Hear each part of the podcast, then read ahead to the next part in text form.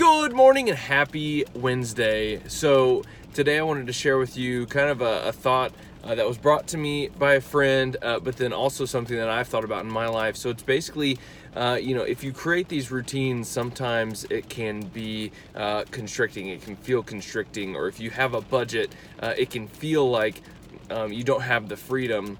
But what I want to encourage you to do is switch that mindset to um, routines. If you're getting into a rut or if you're setting up routines, I want you to think about it. If you can set up your routines, it's almost like scaffolding to build a business or a, a building.